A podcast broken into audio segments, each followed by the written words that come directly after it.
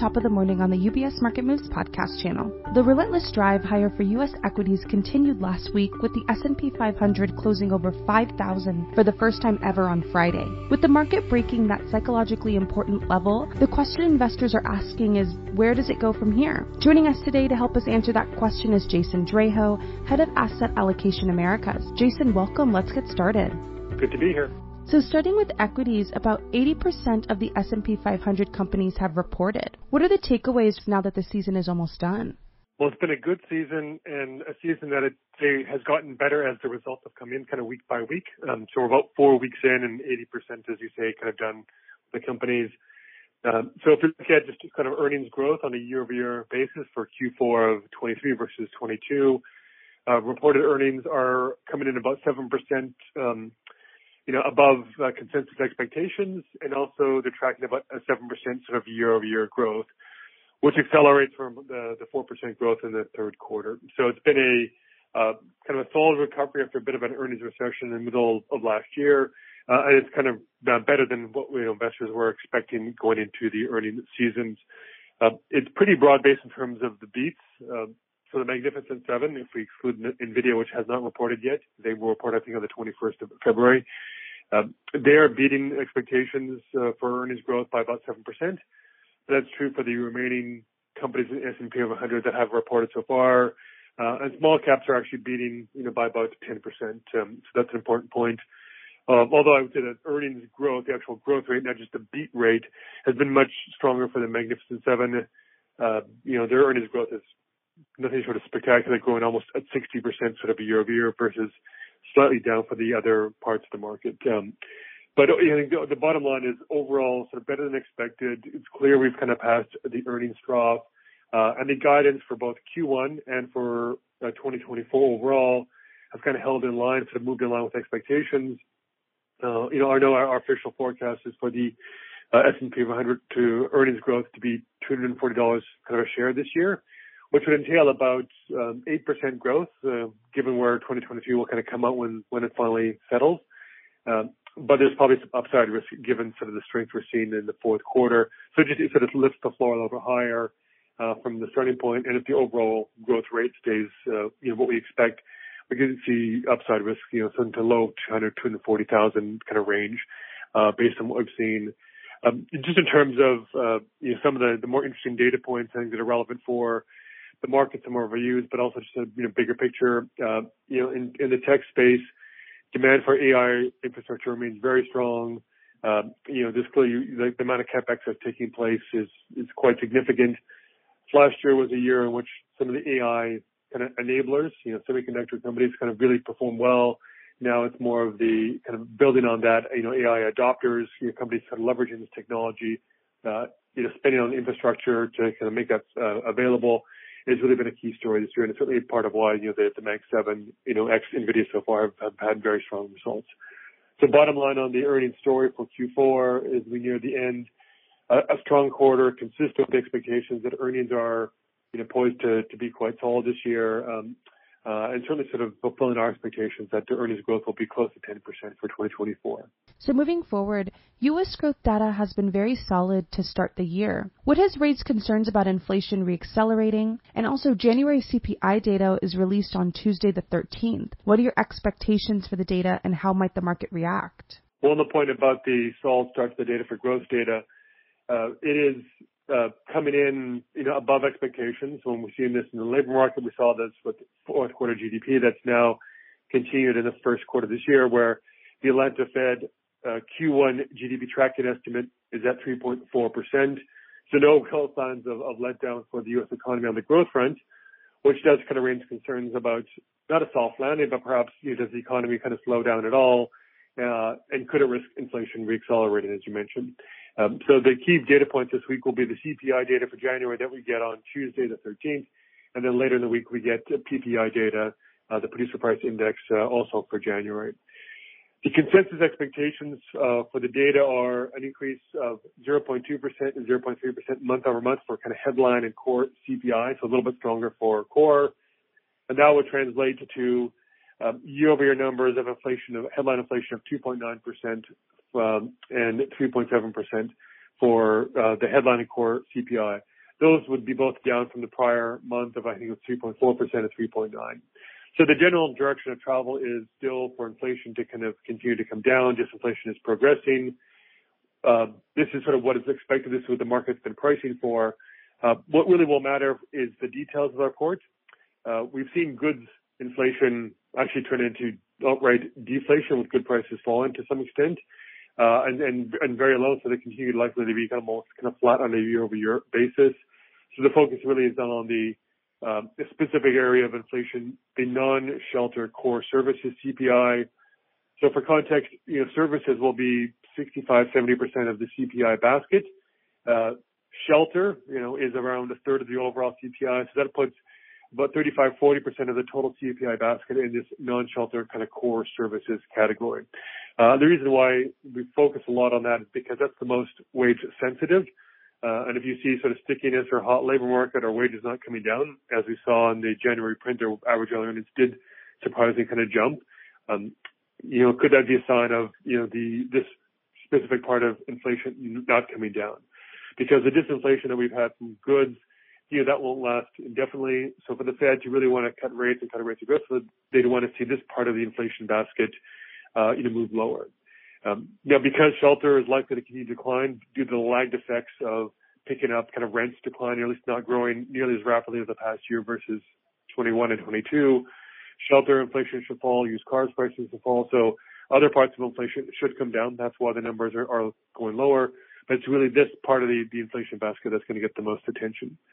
As a result of that, when we get the numbers, you know, for C- CPI, the market reaction is, I'd say it's probably a little bit more asymmetric in terms of how we respond to good news, meaning below consensus, or negative news, meaning above consensus.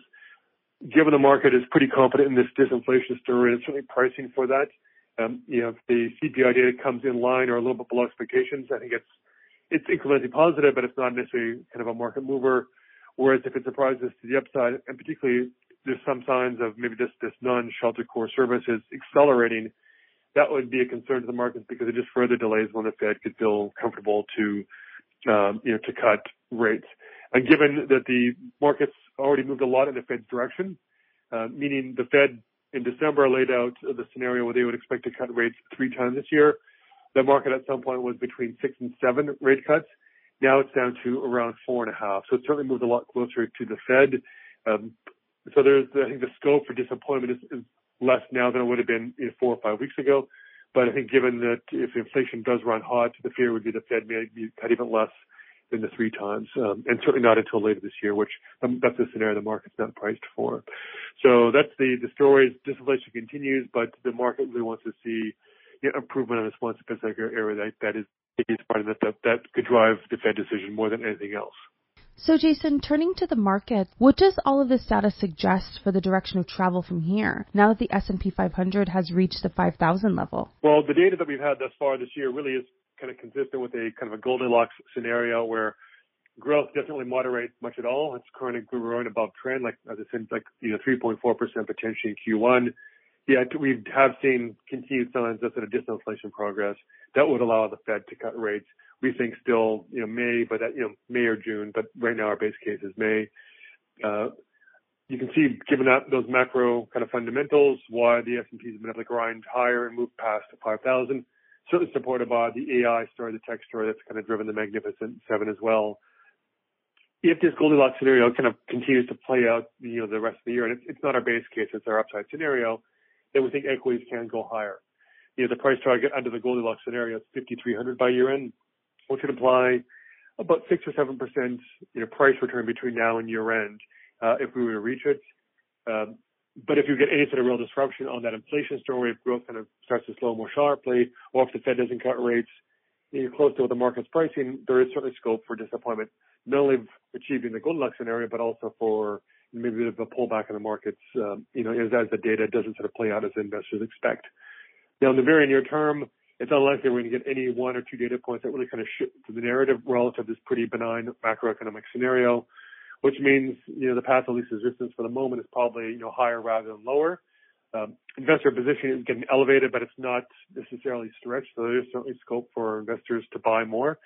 Uh, I think it's noteworthy that on the retail fund flow side, nearly 200 billion has gone into money market funds year to date, whereas the amount of money that's gone into equity funds is, you know, around 40 billion, a little bit more than that. So almost a, a four to one, five to one ratio of money market versus equity flows. So investors, I think, are a little bit cautious about chasing too much of the performance thus far. Uh, so the moves could also on equities hinge on what happens in, in rates and fixed income. We've seen the 10-year, you know, bounce around this year from a low of around 3.8% to a high of about 4.2%, and that's kind of where we are, you know, uh, you know, now we're kind of you know, touching the, higher ends of the range with the 10-year nearly at 4.2%. Uh, we think it's possible that, you know, the 10-year could go a little bit higher, but, you know, not, let's just say, much higher than, say, four and a quarter, four and, you know, 0.3%. And for two reasons. One is that as it goes much higher, you're likely to see investors kind of step in and buy kind of longer duration, you know, provide a bit of a floor to bond prices and therefore capping how high yields would go.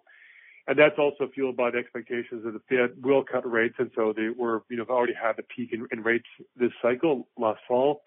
Uh, and the fact that the market has moved much closer to Fed pricing, as I mentioned, going from, you know, almost six and a half cuts this year down to four and a half, getting, you know, now closer to kind of the three what the Fed is projecting you know, if it can use move in that range of the three cuts this year, the 10 year can go higher, but given how much it's already moved and where the market's already moved in terms of expectations on cuts, again, it seems like it's kind of, in our view, kind of capped of how high the 10 year is going to go. If that's the case, it also means that there's limits to how much equities would pull back if rates aren't going to shoot up again to like, you know, four and a half or, or five percent as they did last fall. So near term bottom line is, uh, you know, rates kind of stay range bound. You know, they could drift a little bit higher, but not too much higher that sort of mitigates some of the downside risk in the short term for for U.S. equities, you know, the path for them to be kind of go higher. But a lot of this is all conditional on the economic data to continue to come in, you know, very, very favorably, which it has. Uh, and we've learned over the past couple of years that these Goldilocks environments tend not to last indefinitely. They might last for, you know, a few months and then some data that will come along that sort of, you know, knocks over the apple cart, so to speak. Um, and when that happens, that's hard to say, but, uh, that certainly is a risk at some point, in addition to the other risks of geopolitical factors, things of that sort. So finally, how should investors be positioning their portfolios in light of the economic and market outlook? Well, in our base case, you know, the main message we have is to kind of buy quality stocks and bonds. Uh, and we continue to sort of reiterate that. If we look at the equity market performance this year in terms of sort of styles or factors, quality has done quite well. You know, and tech sector, which is one of our more preferred sectors, you know, is adequately or, substantially represented in quality because of both the earnings growth and relatively low you know, leverage and their high returns on, on capital. So we think that will continue to work. Investors will continue to sort of gravitate towards that. Certainly, if they're worried about the economy running hot, the Fed having to stay more restrictive for longer, that does raise uh, a little bit of tail risk, down, downside tail risk later on this year, next or next year. That if the Fed has to do more, maybe the only way they bring inflation down is to stay really restrictive for a long period of time and the longer they do that, the greater the risk that ultimately the economy does tip into recession, experience a hard landing. So I think just for given the performance, I think investors and the markets can use to favor quality, as do we at this point in time. And similarly on the fixed income side, uh, spreads have compressed a lot for you know, corporate credit in particular, and therefore I think the risk reward is not that attractive. When you can get pretty compelling yields on higher quality fixed income, including you know, high quality investment grade corporate bonds, munis, and securitized products such as agency MBS and higher quality CMBS that have spreads relative to other parts of the market that are you know, relatively cheap um, for low, relatively low you know, credit risk. Uh, but going back to the kind of the Goldilocks scenario, we think that's an environment that if it continues to play out, ultimately will be quite beneficial to small caps uh, that have lagged this year. I think on some of those concerns about maybe rates staying higher for longer and that potentially uh, leading to the cycle ending with a hard landing, you know, let's say end of this year, early next year, as those fears abate, if we do start to get those Fed rate cuts, then given the, the earnings trajectory we see for small caps and their valuations at a significant discount to large, we think there's a, a significant scope for them to, to catch up, certainly in that Goldilocks scenario, to do well in a base case, uh, but but even more so on the, the Goldilocks scenario that continues to sort of play out. So those are the two kind of main kind of ideas is uh, the quality stocks, you know, for the base case and small caps, you know, certainly to be positioned for this Goldilocks continuing. Thank you so much for joining us, Jason. You're welcome. Have a great week. UBS Chief Investment Office's investment views are prepared and published by the global wealth management business of UBS AG or its affiliate, UBS. This material has no regard to the specific investment objectives, financial situation, or particular needs of any specific recipient and is published for informational purposes only. As a firm providing wealth management services to clients globally, UBS AG and its subsidiaries offer both investment advisory services and brokerage services. Investment advisory services and brokerage services are separate and distinct, differ in material ways, and are governed by different laws and separate arrangements. In the USA, UBS Financial Services Inc. is a subsidiary of UBS AG and a member of FINRA SIPC. For information, please visit our website at ubs.com forward slash working with us. For a full legal disclaimer applicable to the independent investment views produced by UBS, please visit our website at ubs.com forward slash CIO dash disclaimer.